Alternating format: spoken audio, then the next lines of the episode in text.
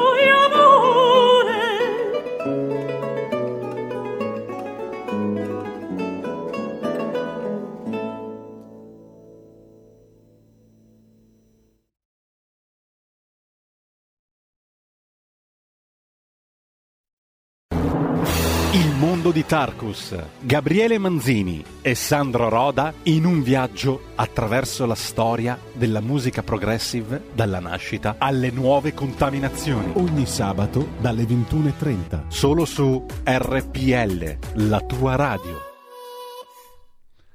Tra poco sarà con noi Alberto Gusmeroli, vicepresidente della Commissione Finanze per il nostro qui Parlamento. Intanto abbiamo ancora qualche minuto per dedicarci alla lettura dei quotidiani di oggi. Eh, abbiamo visto sostanzialmente le mh, mm, prime pagine, mm, cosa ci manca ancora da vedere? Direi poco, poco altro. Eh, la prima pagina del giornale l'abbiamo vista, ma soprattutto sul giornale c'è una discreta enfasi sulle nuove regole del Green Pass e su una lettura politica della questione. Nodo Green Pass, la telefonata Draghi-Salvini che convince la Lega e si arriva all'accordo. In Consiglio dei Ministri il colloquio di mattina sblocca tutto. Il Premier dice la priorità resta la scuola e ai ministri Draghi dice c'è un clima diverso da marzo, l'Unione Europea è soddisfatta dal nostro PNRR. Il pezzo sulla Lega, Matteo Salvini costretto all'equilibrismo tra le varie anime del Carroccio, c'è il caso del Veneto. Borghi dice ho perso, Siri si scaglia contro il Green Pass alle Camere e ora si cerca di isolare i leghisti più radicali vicini ai Novax. È un esercizio diplomatico multilivello, quello che Salvini è costretto a mettere in campo sul Green Pass, una mediazione che si sviluppa cercando la sponda di Mario Draghi, prima nella cabina di regia, poi in Consiglio dei Ministri attraverso Garavaglia e Giorgetti, due ministri, ma anche cercando un punto di equilibrio tra le diverse anime della Lega. Nel Carroccio gli umori sul Green Pass sono tutt'altro che univoci. I governatori Zaia e Fedriga schierati sul fronte istituzionale, vicino al mondo delle imprese. In Parlamento molte posizioni critiche, ribellione sposata da Claudio Borghi, che in serata liquida il decreto come intollerabile. Ho fatto il possibile, ho perso, mi scuso con tutti voi, dice Borghi. Al Senato Armando Siri alza la voce contro la decisione dei questori di Palazzo Madama che hanno reso obbligatorio il Green Pass per partecipare alle conferenze stampa e accedere alla mensa. Nel corso della giornata le richieste della Lega vengono messe nere su bianco da Salvini. Nessun Green Pass per i pasti in albergo, per i clienti delle strutture. Per i mezzi di trasporto, treni, autobus, navi, aerei, almeno per tutto agosto. Garanzia di scuola in presenza per tutti i bambini, possibilità per tutti di tamponi gratuiti un pacchetto di richieste all'insegna di Realpolitik e necessità di armonizzazione interna. Obiettivo arrivare al Green Pass Day con alcuni punti a favore. La Lega ottiene lo slittamento dell'obbligo del Green Pass per i trasporti a lunga percorrenza al primo settembre per tutelare la stagione turistica e l'esenzione per i clienti di ristoranti e bar interni alle strutture, giudicata una follia dagli albergatori. Niente da fare per i tamponi gratuiti, ma via libera ai prezzi calmierati per non disincentivare la campagna vaccinale. Così come, nonostante le resistenze leghiste a un lungo braccio di ferro, alla fine passa l'obbligo del Green Pass per gli studenti universitari. Se le nuove regole iniziano a prendere forma, la Lega e il capitano, scrive il giornale, devono cercare ora di smussare le posizioni più estreme che continuano a emergere sul territorio. Il 13 luglio scorso, quando Salvini scriveva su Twitter vaccino, tampone o Green Pass per entrare in bar e ristoranti, non scherziamo, il deputato veneto Alex Bazzaro aveva risposto saluti a Macron, ai politici all'olio di ricino nostrani, grazie Matteo annunciando la manifestazione, la manifestazione dei no pass il 28 luglio a Roma. Liberi di scegliere, no green pass obbligatorio, ci sarò. E non era il solo, con lui anche il deputato trevigiano Dimitri Coin, ma la goccia che ha fatto traboccare il vaso, l'intervento del deputato Bazzaro in una tv locale veneta, dice di non essersi vaccinato per scelta. Il Carroccio Veneto ha preso le distanze dalle posizioni del deputato, il presidente Zaia continua ogni giorno a raccomandare di stare in guardia e non ha gradito probabilmente certe esternazioni. L'assessore regionale Marcato, leghista doc, che il virus se l'è beccato, ribadisce che in questo momento delicatissimo dare adito a queste voci è pericoloso. Resta il fatto, conclude il giornale, che i vertici leghisti veneti stanno isolando i deputati no vax. Chissà come andrà a finire. Così su il giornale di oggi. E eh, già che ci siamo, dal giornale di oggi, una pagina dedicata al dossier GKN il ministro Giorgetti gioca la carta di Stellantis, la Fiat, il ministero per salvare 422 lavoratori della GKN pensa di coinvolgere il gruppo automobilistico eh, che tra l'altro è tra i principali clienti Stellantis della GKN. Eh, solo questo gruppo automobilistico vale intorno all'80% delle forniture della GKN se la multinazionale britannica non dovesse accettare il ricorso alla cassa integrazione per 422 dipendenti GKN sui quali incombe lo spettro del licenziamento. Sempre dal giornale, poi, Italia invasa dai migranti, perché ai norvegesi piacciono tanto le ONG, scrive Fausto Biloslavo. La Farnesina chiede spiegazioni a Oslo su due navi. Non possiamo urtare la sensibilità pubblica la risposta. Lo Stato del Nord non fa parte dell'Unione Europea, la Norvegia, ma è alleato della Nato. I furbetti del nord Europa ci fregano sempre, scrive Fausto Biloslavo, a cominciare dal governo norvegese, restio a intervenire sulle ammiraglie delle organizzazioni non governative che sbattono la loro bandiera e sbarcano i migranti in Italia. Italia invasa da migranti perché ai norvegesi piacciono le organizzazioni non governative, le ONG, scrive il giornale, anzi scrive Fausto Biloslavo su Il giornale. E adesso um, abbiamo, no, abbiamo, ancora da rimandare il nostro breve a questo punto appuntamento con il qui Parlamento perché abbiamo pochissimi minuti, alle 9.50 eh, l'appuntamento con il referendum, il qui referendum e alle 10 la puntata ridotta di Piccola Patria con Giovanni Sallusti e con Leonardo Panetta e parleremo di Europa, PNR, fondi e affini. Intanto da avvenire ci torniamo sopra un attimo solo perché vale la pena segnalare un articolo in pagina degli esteri su un proposito del presidente degli Stati Uniti Biden Entro il 2030 metà delle auto dovranno essere elettriche o ibride, il Green Deal all'americana insomma. Firmato un decreto davanti ai vertici delle case automobilistiche americane che ora però chiedono investimenti per una rete di stazioni di ricarica delle auto elettriche, stretta della Casa Bianca anche sulle emissioni inquinanti dei veicoli. Un mercato verde che deve ancora maturare la difficile svolta ecologica. La data che ha posto Biden entro il 2030 metà delle auto devono essere elettriche o ibride. E ancora mm, da venire altro tema strategico, i passi avanti della rete unica del digitale e delle comunicazioni, le, delle telecomunicazioni, Enel ha venduto la quota di Open Fiber, Cassa Depositi e Prestiti ne controlla il 60%, la farà confluire nella società Assesco con Team Fastweb e i fondi. Annunciata la firma dei contratti per le cessioni, finalizzate all'ultimo dell'anno, nell'ultimo trimestre dell'anno verranno perfezionate una volta soddisfatte alcune condizioni. Il progetto è per la creazione di un'unica società per gestire e sviluppare la banda larga in Italia. Potrebbe essere completato nel 2022. L'azienda elettrica, l'Enel, incasserà 2,6 miliardi dalla vendita delle azioni. Il progetto verso la società della rete unica va avanti. Enel ha firmato mercoledì i contratti per vendere la sua quota di Open Fiber, la società creata nel 2015 con Cassa Depositi e Prestiti, per accelerare la diffusione della rete a banda larga in Italia. Un'Italia ancora a due velocità, 200 comuni sono senza web.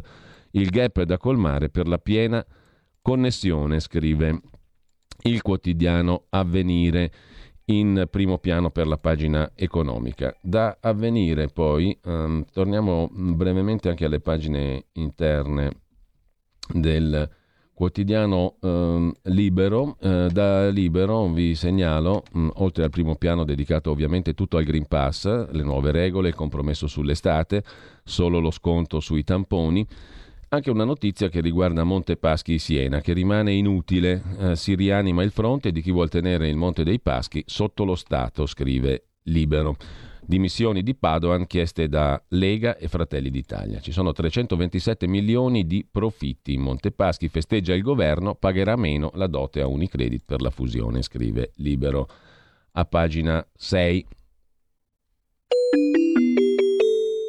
Qui Parlamento.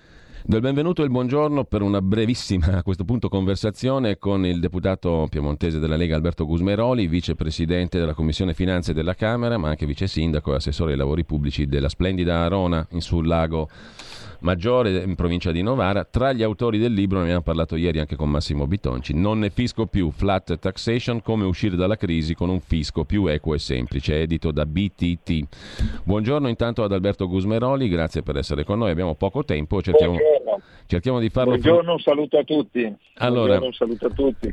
Grazie intanto Gusmeroli. Eh, voglio partire dalle bellissime, dalle bellissime foto che lei ha messo sulla sua pagina Facebook, eh, nella stupenda Arona sopralluogo alla Rocca per eh, la ristrutturazione della chiesetta e gli ultimi lavori. Una meraviglia. Mm, mi, mi, piace partire da lì perché c'è bisogno di rifarsi gli occhi dopo, dopo la rassegna stampa. Sì, sì, sì, diciamo che per noi questo, chi conosce Arona sa di che cosa parliamo, parliamo praticamente dell'antica fortezza della città che nel 2010, quando ho iniziato a fare il sindaco, era chiusa e abbandonata da anni. Eh, ovviamente ci avevano detto ci vogliono 8 milioni di euro per eh, ristrutturare, ripartire, eccetera, eccetera, e eh, noi gli 8 milioni di euro non ce li avevamo e quindi che cosa abbiamo fatto? Abbiamo detto è, è una missione, un mission impossibile, ma eh, come sempre se ci metti cuore e anima poi le, ci si riesce. E così abbiamo fatto, abbiamo chiamato a raccolta la città, eh, imprese che hanno sponsorizzato in denaro, in beni, in eh, servizi, eh, volontari da tutta la città e praticamente nel giro di un anno l'abbiamo riaperta. E, e poi anno dopo anno ho chiesto a fondazioni, a imprese, a, a, chiunque e anche alla famiglia Borromeo eh, di, di, aiutarci e quindi l'abbiamo praticamente, stiamo completando la ristrutturazione delle mura che è l'ultimo gioiello che torna fruibile eh, in sicurezza e quindi è un grande, un grande risultato. Per chi non conosce Arona sono 6 ettari e mezzo di città sopra la città, un parco pubblico gratuito dove trovate animali, dove trovate orto botanico, dove trovate un ristoro bellissimo, dove vedete a 270 gradi il, eh, il, lago e i laghi, perché nelle giornate di bel tempo voi potete vedere eh, il, lago, il, lago, Maggiore, vedete il lago mm. di Varese, eh, i piccoli laghi di Comabio, ma vedete fino a Milano perché c'è uno spettacolo eh, e una vista clamorosa. Lì è nato San Carlo Borromeo, ricordo che la città di Arona ha la seconda statua più alta al mondo visitabile dall'interno, quindi stiamo parlando stat- di una statua di San Carlo che ha 400 anni e che è stata utilizzata come modello per la realizzazione della Statua delle Libertà e chi è stato a New York che entrando nella Statua della Libertà a New York trova il bozzetto della progettazione del San Carlone perché è stato utilizzato appunto dai progettisti della Statua della Libertà per realizzarla. Quindi insomma io come eh, potete immaginare sono mm. orgogliosissimo prima di essere stato quasi 11 anni sindaco e ora vice sindaco con uh, importanti deleghe. Fatevi un giro sulla pagina Facebook di Alberto Gusmeroli, ci sono anche delle foto meravigliose, si capisce anche la bellezza del panorama. Quindi con un bel Green Pass si va tutti ad Arona a fare le vacanze, giusto Gusmeroli? no, no, perché in albergo ci si può andare senza Green Pass, eh, alla Rocca si va senza Green Pass, noi abbiamo aperto peraltro tre spiagge, eh, pensate che nel 2010, questo è per dare l'idea, che quando si ehm, cerca eh, di eh, raggiungere degli obiettivi che sembrano anche irraggiungibili, pensate che nel 2010 a Rona, ad Arona non si faceva il bagno, c'era un, fazzoletto di spiaggia di 50 metri e basta. Adesso abbiamo tre enormi spiagge, una di 18.000 metri, eh, un'altra che abbiamo aperto quest'anno, eh, il, il, lago di una fogna a cielo aperto, è stato tutto risanato, siamo stati fino all'anno scorso Bandiera Blu che era una spiaggia, poi quest'anno hanno cambiato ehm, diciamo, i requisiti per cui bisogna avere tutte le spiagge eccellenti, noi ne abbiamo due che sono buone, non eccellenti e quindi l'anno prossimo ci ritentiamo. E però eh, voglio dire, dieci anni, fa, dieci anni fa era un'altra città, ecco, ma questo può valere per tutti. Adesso io lo dico per Arona perché conosco la mia città, gli, gli voglio bene e, e, e, ci lavoro, ci impegno, e, e mi impegno e, lo faccio con grande trasporto. Però in realtà tutte le città possono cambiare se, si, se, si, crede sempre che quasi tutto sia possibile. Ecco, in questo caso noi abbiamo avuto la fortuna di, di riuscire in molte cose che sembravano appunto irraggiungibili. Gusmeroli, abbiamo un minuto, però in un minuto io le chiedo allora una valutazione complessiva di quello che rimane l'argomento del giorno. Avremmo parlato anche di agevolazione per l'acquisto prima casa, se ne è parlato nella sua commissione finanze alla Camera per, i, giovani, per i giovani con meno di 36 anni, ma avremo modo di riprendere questo argomento in maniera più dettagliata. Quindi sì. mi limito al fatto del giorno e le chiedo se questo Green Pass la soddisfa come parlamentare, come cittadino, l'esito, le nuove regole da domani, da oggi anzi e poi da settembre per la scuola e per i trasporti. Soddisfacente il provvedimento? Allora, Perché... allora eh, dobbiamo dire eh, esattamente le cose come stanno, cioè se lì fossimo un governo solo di centrodestra o un governo monocolore Lega per, diciamo, nella fanta, nella fanta politica, eh, noi avremmo fatto sicuramente qualcosa di diverso. Quindi eh, è chiaro che in un governo di coalizione eh, si, eh, si, tendono a tre risultati.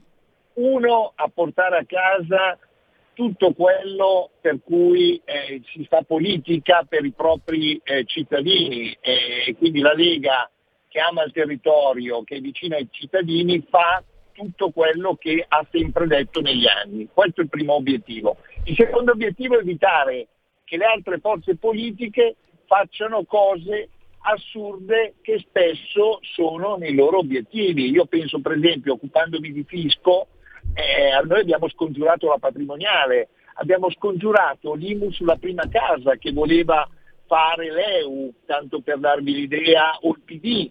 Quindi Eh, e poi la terza cosa che si fa in un governo di coalizione è digerire qualche boccone.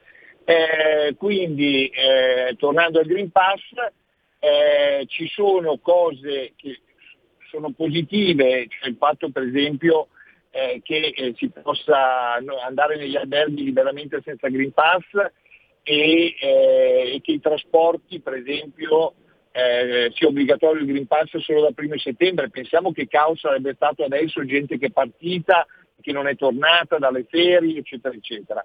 Poi ovviamente ci sono cose eh, meno, meno, digeribili che mm. cercheremo nell'iter parlamentare di migliorare. Ecco, ricordo che la Lega è molto efficiente in Parlamento, ha fatto 900 emendamenti sull'altro eh, Green Pass, quindi insomma eh, cerchiamo di eh, essere al governo per dare Bene. un colpo al cerchio e un colpo alla bocca. Allora, eh. dobbiamo per forza, per motivi di tempo, salutarci qui. Io comunque ringrazio Alberto Gusmeroli, avremo modo di risentirci con calma. Buona giornata e a presto. Grazie, Grazie. un saluto a tutti e complimenti per la trasmissione.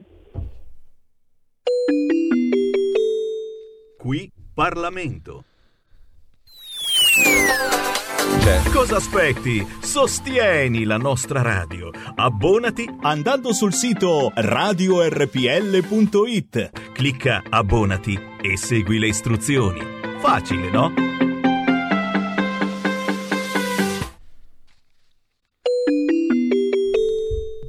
Qui referendum. Buongiorno e ben trovata Paola Orlando, responsabile dell'iniziativa referendaria raccolta firme sui sei quesiti di cui abbiamo parlato e continueremo a parlare in queste settimane per quel che concerne la provincia di Venezia. A proposito di Venezia, abbiamo ascoltato il primo brano musicale di stamani. Il 6 agosto oggi del 1619 nasceva a Venezia Barbara Strozzi, compositrice, soprano, figlia forse illegittima del giudice e poeta Giulio Strozzi e di Isabella Garzoni.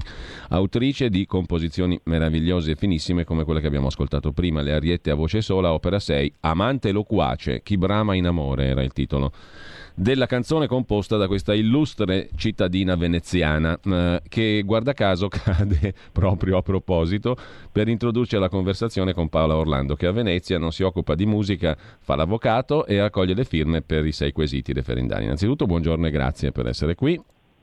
Buongiorno a voi, grazie per l'invito. Allora, le chiedo subito come sta andando la raccolta firme in quel di Venezia e provincia eh, e quali sono le iniziative previste per eh, questo agosto. Sì. La raccolta firme sta andando molto bene, devo dire anche al di là di ogni aspettativa.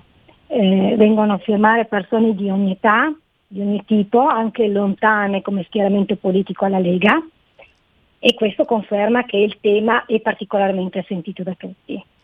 Eh, ritengo infatti che comunque sì. tantissime persone o direttamente o indirettamente hanno potuto toccare con mano i problemi della giustizia del nostro Paese io faccio l'avvocato, quindi in prima persona noto che ci sono sicuramente delle disfunzioni nel nostro sistema, le cause che sono interminabili, ci sono delle ingiustizie. Quindi dicevo, oltre, oltre ogni aspettativa, non tanto perché non ritenessi che l'argomento non fosse sentito dai cittadini, ma per la sfiducia che pensavo che i cittadini eh, rivestissero verso il referendum come eh, strumento eh, popolare, no? Quindi troppe volte quando si è deciso con il referendum, negli anni poi quello che era stato deciso è stato disatteso dal legislatore. E quindi c'era una sorta di sfiducia, pensavo ci fosse una sorta di sfiducia dei cittadini attraverso questo eh, strumento. Probabilmente i tempi sono cambiati perché lo dimostra l'affluenza che abbiamo avuto in questo mese in tutti i nostri gazebo. Eh, nelle, nelle, varie sezioni, nelle varie sì. comuni, quindi noi abbiamo avuto ehm, nella provincia di Venezia tutti i weekend abbiamo avuto gazebo nei vari comuni e non solo durante il weekend ma anche durante la settimana e le posso dire che l'affluenza è stata eh, massiccia, è stata notevole sia durante il weekend che durante la settimana. Ecco, lei fa eh, l'avvocato, dicevo prima, no, Orlando? Sì, e, ehm, e, e, da questo punto di vista, qual è secondo lei il quesito che fa un po' da perno a tutta l'iniziativa, se ce n'è uno? Se allora, eh, sicuramente ehm, i quesiti, allora diciamo chiaramente che i cittadini eh, sono stati, sono molto informati, quindi vengono a gazebo già eh, con, le, ehm, con, le, con, le, idee chiare, sanno di cosa stiamo parlando mm. e sicuramente sono tutti molto ehm, eh, volenterosi nel voler dare una, un cambio alla, alla, riforma della giustizia, nello specifico a quelli che riguardano il CSM, no? il Consiglio Superiore della Magistratura. Sì. Ehm, sono molto attenti al discorso, soprattutto quello relativo alla responsabilità diretta dei, mh, mm, dei magistrati, chi sbaglia paga. E io quindi sappiamo che oggi i cittadini vengono da noi a gazebo e pretendono, ci dicono ma eh, il magistrato che sbaglia deve pagare come è giusto, come qualsiasi altro funzionario dello Stato, come qualsiasi altro libero professionista. Io da avvocato se sbaglio con un mio cliente pago, così anche il medico, quindi è anche giusto che anche i magistrati se sbagliano pagano. Quindi un requisito molto sentito eh, dai, dai, cittadini sì. è questo. Eh, quindi cittadini, se commettono degli errori devono risponderne in proprio, così come per le altre categorie. E quindi sono certa che questa volta, se questo quesito verrà fatto e come immagino otterrà un'ampia conferma dei cittadini, credo che il legislatore non, che non, non possa che non adeguarsi a questo. L'iniziativa eh, prosegue, quindi, prosegue anche ad agosto, no? Sì, infatti noi stiamo, stiamo organizzando dei gazebo sia per il periodo, anche per il periodo estivo, quindi eh, nella provincia di Venezia, saremo presenti tutti i weekend, soprattutto eh, nel, intensificando la presenza dei gazebo nel litorale, sul litorale. A tal proposito eh, le dico già, le informo già che eh, domani sarà presente un gazebo di sera, quindi oltre a quelli eh, che si svolgono ehm, di mattina, mm. Eh, ci sarà un gazebo organizzato dalla Lega Giovani a Jesolo e sabato eh, avremo un gazebo con tutti i parlamentari veneziani che fungeranno da autenticatori a, sempre a Jesolo. Quindi eh, poi ci saranno successivi weekend sempre organizzati anche di giorno ma anche di sera sempre sul litorale, quindi intendiamo Bibbione, Caorle, Jesolo, Sottomarina, ehm, quindi, eh, e oltre ovviamente a quelli eh, nell'entroterra che ci saranno sicuramente. Quindi eh, servono come, questi referendum, come dicevo prima, a dare una spinta, no? Certo. Soprattutto all'indirizzo, al, soprattutto la linea di indirizzo al legislatore che in questo periodo sta proprio legiferando in materia di giustizia. Certo. Quindi noi non vogliamo altro che essere da pungolo, no? da stimolo al governo e al Parlamento. Chiaro, uh, allora avremo modo di risentirci, necessariamente abbiamo pochi minuti per ciascuna pillola del nostro qui referendum, io tanto ringrazio Paola Orlando, responsabile raccolta firme, iniziativa referendaria a Venezia e provincia. Ci sentiremo di nuovo, intanto le auguro buona giornata, buon lavoro. Grazie mille. Grazie a lei e grazie dell'invito, grazie a tutti. Arrivederci. Prima della pausa voglio citarvi eh, velocemente, la, eh, stamattina mm, Antonino Danna non sarà in diretta perché purtroppo e per fortuna però per un certo verso deve andare in ospedale. Ehm, non stava bene da tempo, da qualche tempo. Due giorni fa un controllo si sono accorti di un problema che ehm, era relativo a un precedente intervento. Avrebbe, in poche parole, corso seri rischi di insufficienza renale in virtù di un intervento mal accorto fatto in passato. Fra un paio di settimane dovrà essere operato, però settimana prossima Antonio Danna da casa condurrà tranquillamente la sua, la sua rubrica. Oggi va in onda lo speciale, bellissimo, ascoltatelo dalle 10.35, eh, la battuta di pesca a bordo del motopeschereccio Savonarola in quel della Liguria, comandato da Franco Viviani, papà del nostro deputato Lorenzo, un resoconto dal vivo nella notte fra il 29 e il 30 luglio scorsi. Una lunga uscita, un viaggio nella memoria, la fatica della pesca, il rapporto tra l'uomo e il mare, l'equipaggio del Savonarola dalle 10.35. Il mare nero è lo speciale di oggi, realizzato eh, ottimamente, lo sentirete, da Antonino Danna a bordo del motopeschereccio. E un abbraccio e auguri al nostro Antonino, è stato un anno bello intenso anche per lui, eh, supererà anche questa naturalmente perché per fortuna si sono accorti in tempo di una cosa che poteva diventare grave, presa in tempo, eh, dovrà seguire determinate regole, ma insomma si può fare, si farà tranquillamente questo passaggio. E grazie anche ad Antonino per la sostituzione, mm, come gli altri due colleghi che voglio ancora ringraziare e citare, mm, Pierluigi Pellegrin e Sammy Varin, vi terranno compagnia anche in questa fascia mattutina dalle 8.30 per le prossime tre settimane. Tra pochissimo con noi invece Giovanni Sallusti, Piccola Patria.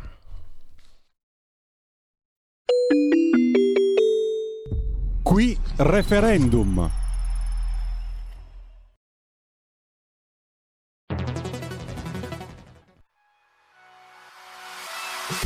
Chi sbaglia paga. Ci metto la firma. Referendum giustizia. 1. Riforma del CSM. Stop allo strapotere delle correnti. 2. Responsabilità diretta dei magistrati. Più tutele per i cittadini. Chi sbaglia paga. 3. Equa valutazione dei magistrati. I magistrati non possono essere controllati solo da altri magistrati. 4. Separazione delle carriere dei magistrati. Stop alle porte girevoli per ruoli e funzioni. 5. Limiti agli abusi della custodia cautelare. Per una giustizia giusta è un equo processo per tutti. 6. Abolizione decreto Severino. Più tutele per sindaci e amministratori. Firma anche tu ai gazebo della Lega nelle piazze e in tutti i municipi d'Italia. Trovi tutte le informazioni sul sito legaonline.it. Chi sbaglia paga. Ci metto la firma. Referendum giustizia. Il futuro appartiene a chi fa squadra. Le radio italiane si uniscono per giocare la partita da protagoniste. Nasce l'app Radio Player Italia. 140 stazioni in una sola rete. Scegli la tua preferita e ascolta il suono perfetto del digitale. Gratis, senza registrazione, senza interruzioni. Compatibile con tutti i device. Le notizie, la compagnia, la musica scelta da chi la ama, la conosce e la vive. Scarica Radio Player Italia. Il futuro batte con la radio nel cuore. Anche RPL è disponibile su Radio Player Italia.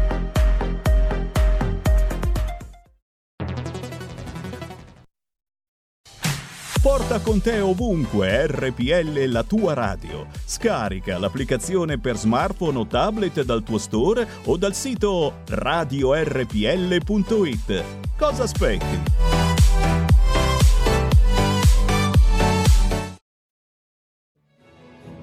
Va ora in onda Piccola Patria, i subalterni, con Francesco Borgonovo. Rieccoci qua in via del tutto eccezionale, mm, ehm, sostituisco Francesco Borgonovo che è il titolare, tra virgolette, di questa fortunata rubrica Piccola Patria insieme per la versione estiva. Eh, in realtà Piccola Patria abbiamo fatto su un casino con le sigle, ma va bene anche così. Eh, estate Delta, Piccola Patria. Piccola Patria ehm, era l'originale rubrica che ha gemmato eh, la mm, rubrica estiva di Estate Delta, nome quanto mai azzeccato, con Giovanni Sallusti. Con Giovanni Sallusti che è in collegamento con noi e che saluto e ringrazio tra l'altro. Giovanni, buongiorno. Sono, sono contento di, di, partecipare a questa puntata anche di saluto, no? se, se Sì. vuoi, di Estate Delta con, con Giulio Cainarca, a proposito del quale se la, geria- se la regia mi vuole aiutare vorrei ricordare che Giulio Cainarca è... La regia, la regia addormentata lo ricordo io, un Eh, bel direttore no, perché è un aspetta, mostro aspetta. tormentone. Eccolo là, eccolo. Tutti! È un bel direttore! È un bel direttore! Eh sì.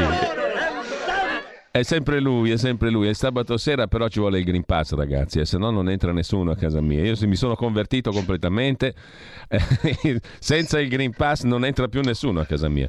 L'ho scaricato sull'iPhone stamattina apposta per poter essere ammesso. Benissimo, e quindi sabato sera ci siamo, perlomeno tu ci sei Giovanni. Eh, ho detto Sempre, prima, Piccola Patria, Estate Delta, in realtà sono una trasmissione, non dico unica, perché Estate Delta è stata la, è, eh, la, la sua, come dire, la propagine estiva, diciamo, di questa fortunata trasmissione che eh, vede la partecipazione fissa anche di Giovanni Sallusti, al quale mh, mm, chiedo subito cosa ne pensa di questo Green Pass. Dai, iniziamo così perché poi dobbiamo parlare con, eh, è già con noi, mi dicono dalla regia, lo saluto. Leonardo Panetta, corrispondente Mediaset da Bruxelles, autore di un libro di cui parleremo tra pochissimo. Intanto buongiorno Leonardo, ben ritrovato. Buongiorno. Ci siamo conosciuti tanti anni fa. Eh, in un'altra stagione. in un'altra stagione anche di questo paese, per la verità. Esatto, eh, esatto. Eh, intanto grazie per essere con noi Leonardo. Eh, faccio sia a Giovanni che a Leonardo in qualità di giornalisti la domanda che stavo facendo prima appunto a Giovanni Sallusti. Che ne pensate di sto Green Pass come è uscito dal, dall'ultimo provvedimento del governo ieri? Giovanni. Ma guarda, io ehm, diciamo quello che mi ha colpito più che come è uscito dal provvedimento del governo, no, è come è uscito oggi sui giornaloni, cioè con una sorta di celebrazione mistica come se, se si parlasse del sacro Graal, no? Eh, io, io, per esempio, non, non, sono contrario a priori, non coltivo un'ideologia anti-Green Pass a priori, l'ho anche scritto su Libero. Però oggi non è che ci dicono da oggi è in vigore uno strumento, contestabile o meno, per gestire la pandemia. Sue... No, oggi c'è proprio come se oggi entrasse in vigore il sacro Graal, no? c'è, una, c'è, una, celebrazione a testate unificate di quello che dovrebbe essere uno strumento. No? siamo ormai nel campo, come dirti, di, di, una sorta di religione profana. Ecco, questa cosa secondo me mm, ecco, guarda, è inquietante a su questo, abbia... su questo aspetto devo dire ho apprezzato molto il professor Crisanti che è stato intervistato qui da noi e che anche altrove però ha ribadito un concetto chiaro. Lui ha detto esattamente che il Green Pass non è assolutamente dal punto di vista sanitario il sacro Graal, non è neanche utile dal punto di vista sanitario, ha un'utilità sola, secondo Crisanti, quella di indurre a vaccinarsi, punto. Quella è la sua finalità barra utilità. Non esattamente un capolavoro di liberalismo, diciamo. Ecco, chiedo a Leonardo il suo parere e poi anche, sfruttando Leonardo Panetta il tuo sguardo europeo, ti richiedo se in altri paesi c'è qualcosa di simile. Guarda, io unirei entrambe le domande in questo senso, perché io per dire, appunto, vivo, vivo, a Bruxelles, in questo momento là mi trovo in Italia per le vacanze, però ad esempio in Belgio è stato molto eh, deciso per dire il Premier eh, Alexander De Croo a dire no, per noi il Green Pass non serve a nulla, non è assolutamente utile eh, né allo scopo, questo appunto diciamo così, di eh, spingere di più a vaccinare, perché nel paese le vaccinazioni stanno andando allo stesso modo e poi è stata confutata proprio la validità, quello che poi ha detto anche Crisanti, cioè nel mm. senso che eh, non essendo uno strumento che impedisce eh, il contagio non ne vedono la ragione. E tra l'altro aggiungo, il, Belgio è stato molto molto molto uh, rigido in uh, mesi con le varie misure, mm. quindi questa è stata proprio considerata come non, uh, come non, non efficace. Poi un altro aspetto interessante è che in qualche modo l'Italia ha superato proprio anche diciamo, in qualche modo era stato proposto dalla Francia l'utilizzo così esteso delle Green Pass, noi abbiamo in qualche modo preso la loro idea e superato e accelerato e sorpassato no? in qualche modo a, a sinistra. E, quindi ecco, questo è un aspetto sempre da tenere in considerazione, parlo della mia esperienza europea, cioè, ogni paese adotta eh, strategie e misure diverse, poi ogni cittadino di ogni singolo eh, paese pensa che quello diventi in qualche modo l'unico mm. modello vigente, ma non è così e soprattutto se vivi in Europa ti basta andare dal Belgio all'Olanda, alla Germania alla Francia per trovare magari 4-5 modelli diversi e quindi il dubbio sull'efficacia anche di una singola misura rimane, lo vivi sulla tua pelle. Ecco. Cioè il Green Pass è un fiore che è tutto italiano, spuntato nel giardino del Covid, insomma. Beh, visto così, in questa forma così estesa, allo stato attuale sì, la Germania ci aveva provato, ma si trattava di, di sperimentazioni, cioè noi abbiamo sicuramente sancito e creato un modello che diventa a questo punto quello a cui probabilmente altri paesi magari vedranno, osserveranno magari anche la nostra situazione, ma abbiamo accelerato davvero, davvero tanto ecco, rispetto ad altri paesi che sono stati più cauti e che magari attendevano anche di vedere a settembre, ottobre quelli che erano i veri numeri della variante Delta. C'è un aspetto, io credo mm. che in realtà il tema sia proprio quello di spingere a vaccinare, cioè in Italia probabilmente la campagna di vaccinazione si è fermata e a quel punto si utilizza questo strumento come una sorta di eh, diciamo, incentivo no? per eh, entrare durante l'estate, rovinare l'estate alle persone che magari sono in vacanza, che quindi vanno al Green Pass, dovrebbe spingere a questo, però resta il fatto che i nostri numeri sono un po' inferiori rispetto a quelli di altri, altri paesi. Ora eh, vedremo quali saranno gli effetti, però ecco quello che voglio dire non è che dappertutto è così, perché poi sì. sono d'accordo con quello che diceva Giovanni, oggi sui giornali sembrava che questo fosse l'unico modello vigente eh, però mi sembrava un po' propagandistico perché non è che dappertutto si fa così. E, e, tra l'altro anche quando si dice che si fa in modo simile, poi però la realtà cambia modifica eh, sicuramente la percezione che viene magari leggendo i giornali. Quindi voglio dire che l'Italia ha fatto questa scelta, non siamo gli unici, non ricominciamo con la propaganda del fatto che quello che viene fatto in Italia è la cosa migliore, l'abbiamo già avuto con l'altro governo, eh, questa, questa, questa, propaganda diciamo così che eravamo i migliori d'Europa, poi purtroppo non era così, viste anche le vittime che abbiamo avuto e i disagi che abbiamo vissuto. Lascio la parola adesso a Giovanni Sallusti per entrare nel vivo del discorso che ci eravamo proposti di fare stamani con te, Leonardo Panetta, eh, autore di un libro. il libro si intitola Recovery Italia perché siamo il malato d'Europa, edito da Mimesis Editore. Giovanni, di che si tratta e poi chiediamo a Leonardo di parlarci di questo libro. Allora, guarda, si tratta secondo me di un libro veramente decisivo per la nostra attualità e detto così uno potrebbe dire vabbè sta imbastendo un'orrenda marchetta, no? perché sembra, sembra un termine esagerato. E invece lo, lo, utilizzo proprio perché ci credo, ma provo a spiegare brevemente perché ci credo davvero.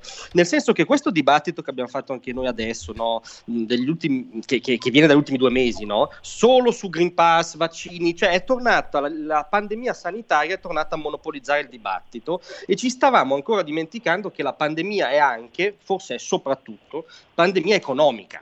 In prospettiva, soprattutto, non c'è, è evidente no, che è quella la vera, il vero contagio da cui guarire sarà quello economico. No?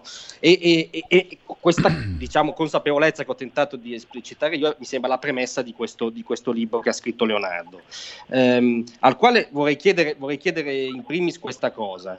Ehm, un pregio del libro di Leonardo è che non coltiva né l'ideologia eurolirica a tutti i costi né l'ideologia eurocritica a tutti i costi, no? cioè analizza il rapporto tra istituzioni europee e Italia, soprattutto nella pandemia. Allora, la, la domanda è, questo, c'è stata questa consapevolezza della pandemia economica in Europa da subito e, come dire, si sono adottati eh, provvedimenti da subito o eh, si è partiti, diciamo, in ritardo?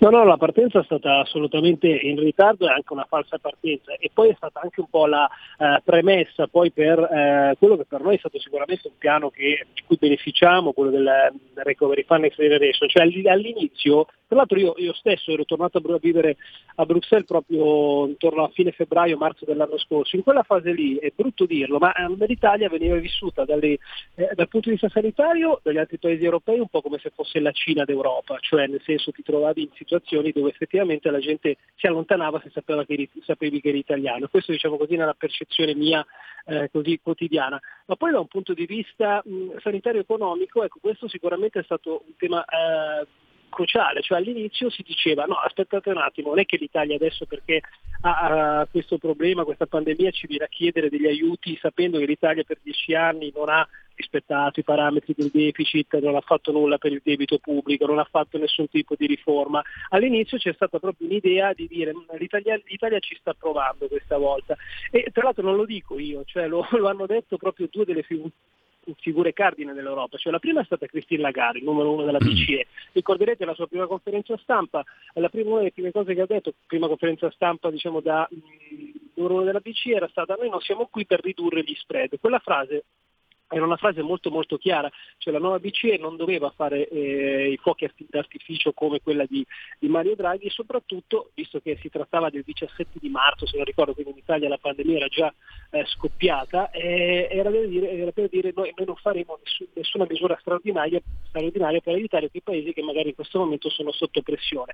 Ma gliene colse perché il giorno dopo la borsa italiana chiuse di fatto con la peggiore seduta della storia, cioè abbiamo perso il 18%, adesso non ricordo ricordo bene 17,5 quindi eh, da lì poi arrivò il famoso piano di acquisto di titoli, piano, il nuovo piano di acquisto di titoli che un po' ricalcava quello che aveva fatto Draghi e poi la stessa ehm, Ursula von der Leyen che adesso noi vediamo molto, molto vicino al nostro paese ha una intervista a un'agenzia di stampa tedesca aveva anche ribadito che non era intenzione dell'Europa ad esempio andare verso una condivisione del debito per aiutare quei paesi. Quindi l'Italia all'inizio è stata lasciata completamente eh, da sola, assolutamente, solo quando si è capito che il virus non era un virus selettivo, cioè all'inizio c'è stata veramente l'idea che il virus restasse solo in Italia, non barcasse le Alpi e fosse un problema italiano perché in tutti questi anni ha tagliato la sanità e quindi era un problema tipicamente nostro. Quando si è cominciato a capire che il virus diciamo, era eh, non era così selettivo ed era appunto una pandemia, quindi interessava a tutti, allora a quel punto ci si è resi conto che bisognava allargare lo sguardo e soprattutto la, la perplessità che c'è stata era di una possibile nuova crisi economica di un paese membro, di un paese appunto una delle principali economie d'Europa, soprattutto le conseguenze di questa crisi sarebbero state conseguenze un po' a, a, a, con un effetto domino ecco, su tutti. Allora a quel punto si è cominciato a ragionare in maniera diversa e da lì sono cominciate effettivamente eh, delle discussioni che hanno portato a delle misure che magari non saranno eh, quelle definitive efficaci, in primis si è cominciato a parlare di questa idea del recovery fund, di un piano comune, poi si è per esempio messo in piedi il tanto vituperato MES, la linea di credito, ricorderete, di cui si è parlato tanto e che poi è diventato un oggetto di scontro politico, ma poi anche altre misure, ad esempio dei, dei fondi per la cassa integrazione. Ecco, quello che voglio dire è che in un anno, uh, diciamo, a causa del, eh. del, Covid, l'Italia si è trovata ad avere diciamo, a disposizione degli strumenti che non sarebbero stati neanche lontanamente concepibili, non dico tanto, ma fino al, diciamo, all'interno del 2019, ecco, non, senza spingersi troppo indietro. Ecco Leonardo, eh, oggi su Repubblica c'è un articolo in cui si dà conto della prima tranche di fondi che arrivano dall'Europa, un bonifico da 25 miliardi che dovrebbe arrivare lunedì su due conti correnti del Ministero dell'Economia. E Repubblica parla del bonifico più alto nella storia d'Italia, forse d'Europa, a un singolo paese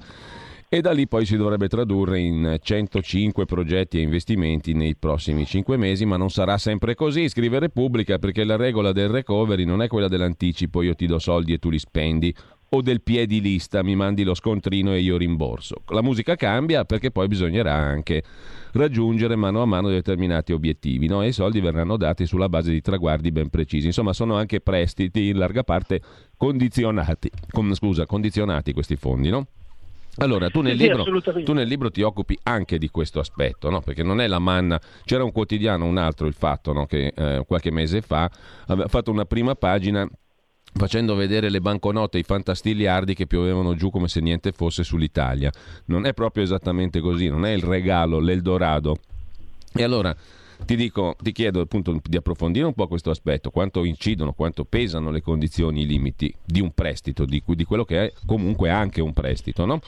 E poi la domanda di fondo, uno si potrebbe porre il quesito, ma perché io devo andare a indebitarmi, a sottopormi a condizioni a volte anche onerose, con un punto di domanda enorme quando ritornerà, se ritornerà, le regole di austerità che ti rendono ancora più schiavo se sei ancora più indebitato?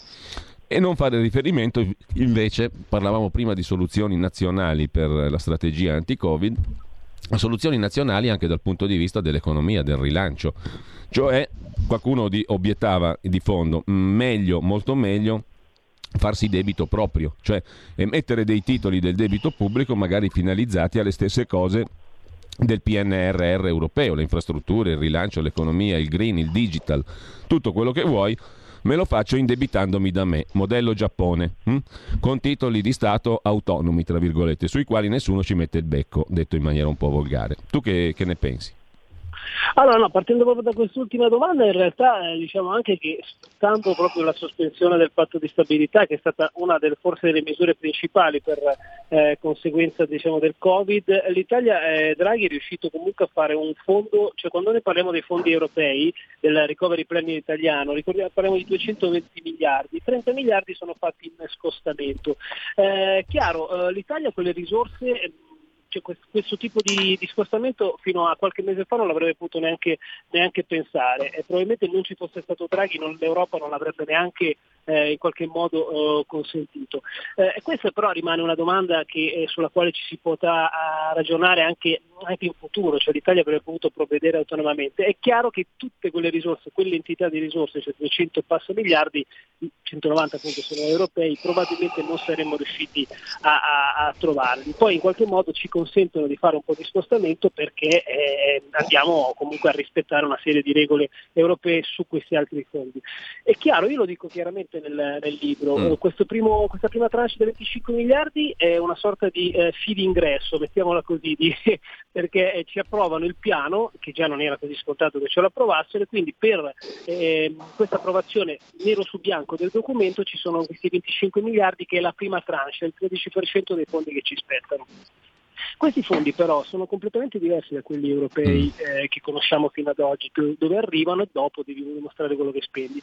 In questo caso tu devi dire, devi scrivere quello che vorrai fare e dovrai dimostrare ogni sei mesi i progressi fatti in quel senso. Questo perché, faccio un piccolo excursus che lo racconto anche nel libro, quando è stata fatta la trattativa che diciamo, il nostro governo a suo tempo aveva venduto come un trionfo dell'Italia, non è andata esattamente così, nel senso che l'Italia quando ha fatto la trattativa nel luglio dell'anno scorso per mm. Raggiungere il, l'accordo sul recovery fund ha ottenuto sicuramente più fondi rispetto rispetto ad altri ma ha dovuto cedere a delle condizioni messe soprattutto dai paesi frugali, dall'Olanda in particolare, che volevano proprio un meccanismo di controllo molto rigido che potrebbe portare anche un gruppo di paesi membri a dire nei prossimi mesi no, l'Italia non sta, non sta facendo i progressi che ha promesso, rimettiamo in discussione quello che sta facendo e blocchiamo gli assegni. Sarebbe una soluzione sicuramente estrema.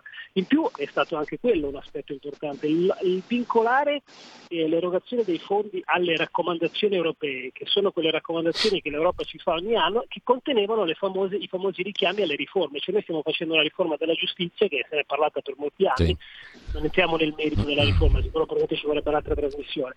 Però esatto, quelle riforme l'Italia le sta facendo perché per ottenere i fondi futuri del recovery deve farlo, altrimenti non, non Ci voleva il vincolo esterno, insomma, in poche parole. Eh, guarda, io, io, in qualche modo lo dico, cioè questo è un commissariamento impositivo, mettiamola così, nel senso che l'Italia, a differenza della stagione so, di Mario Monti dieci anni fa, non, non, deve tagliare, deve spendere, però non è che può spendere come, eh, come vuole, questo è un dato di fatto, infatti io credo che davvero cominci, eh, io probabilmente mi sono già garantito il seguito del libro, nel senso che magari tra qualche anno vedremo di scrivere un libro dove capiremo se effettivamente l'Italia ha fatto tutto quello che gli veniva chiesto e, e quello che sarà eh, il progresso di tutto questo recovery. Però ecco, adesso inizia una stagione sicuramente eh, complessa dove questo bisogna dirlo, la figura di Mario Draghi sicuramente servirà anche ad esercitare un peso politico su un'Europa che, contrariamente a quanto la descrivono poi magari i tecnici, i funzionari europei, è condizionabile politicamente, lo è stato per molti anni dalla Francia, dalla Germania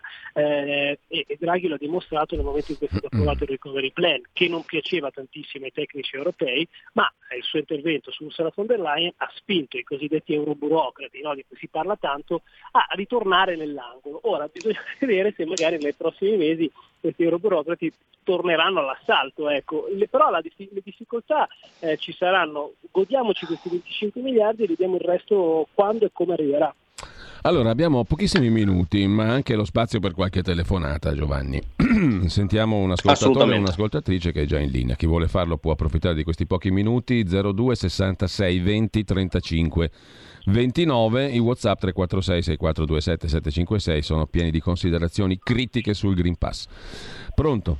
Pronto? Buongiorno, buongiorno a tutti. Buongiorno. Allora, buongiorno. Eh, sì, buongiorno a tutti. Allora, noi dico, ci lamentiamo tanto dell'Europa, del denaro vincolato, tutto quello che volete, ma scusatemi, lo sapete quanto prendono?